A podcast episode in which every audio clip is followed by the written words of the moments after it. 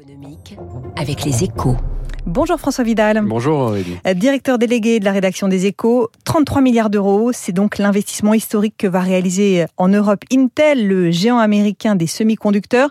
Un projet qui prévoit notamment la construction d'une giga-usine en Allemagne et la création d'un centre de R et D en France.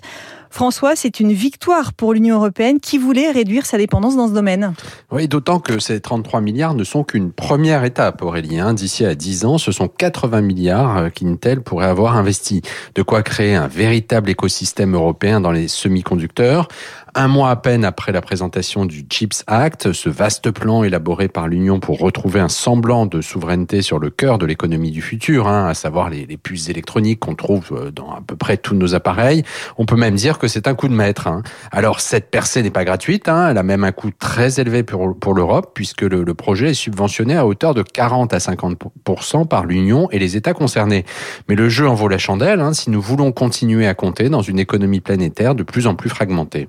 François, c'est surtout une très bonne affaire pour l'Allemagne qui se taille la part du lion avec la Gigafactory de Magdeburg. Oui, c'est sûr que le millier d'ingénieurs du futur centre de R et D de Saclay font, fait palpite figure à côté.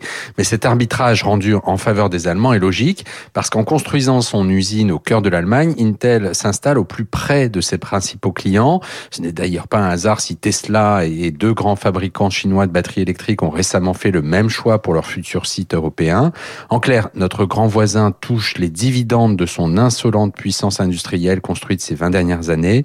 La preuve que les efforts déployés depuis deux mille dix-sept pour doper l'attractivité de la France doivent être poursuivis dans la durée. Merci François Vidal. L'investissement d'Intel en Europe qui est d'ailleurs à la une des Échos ce matin. Très bonne journée, à demain.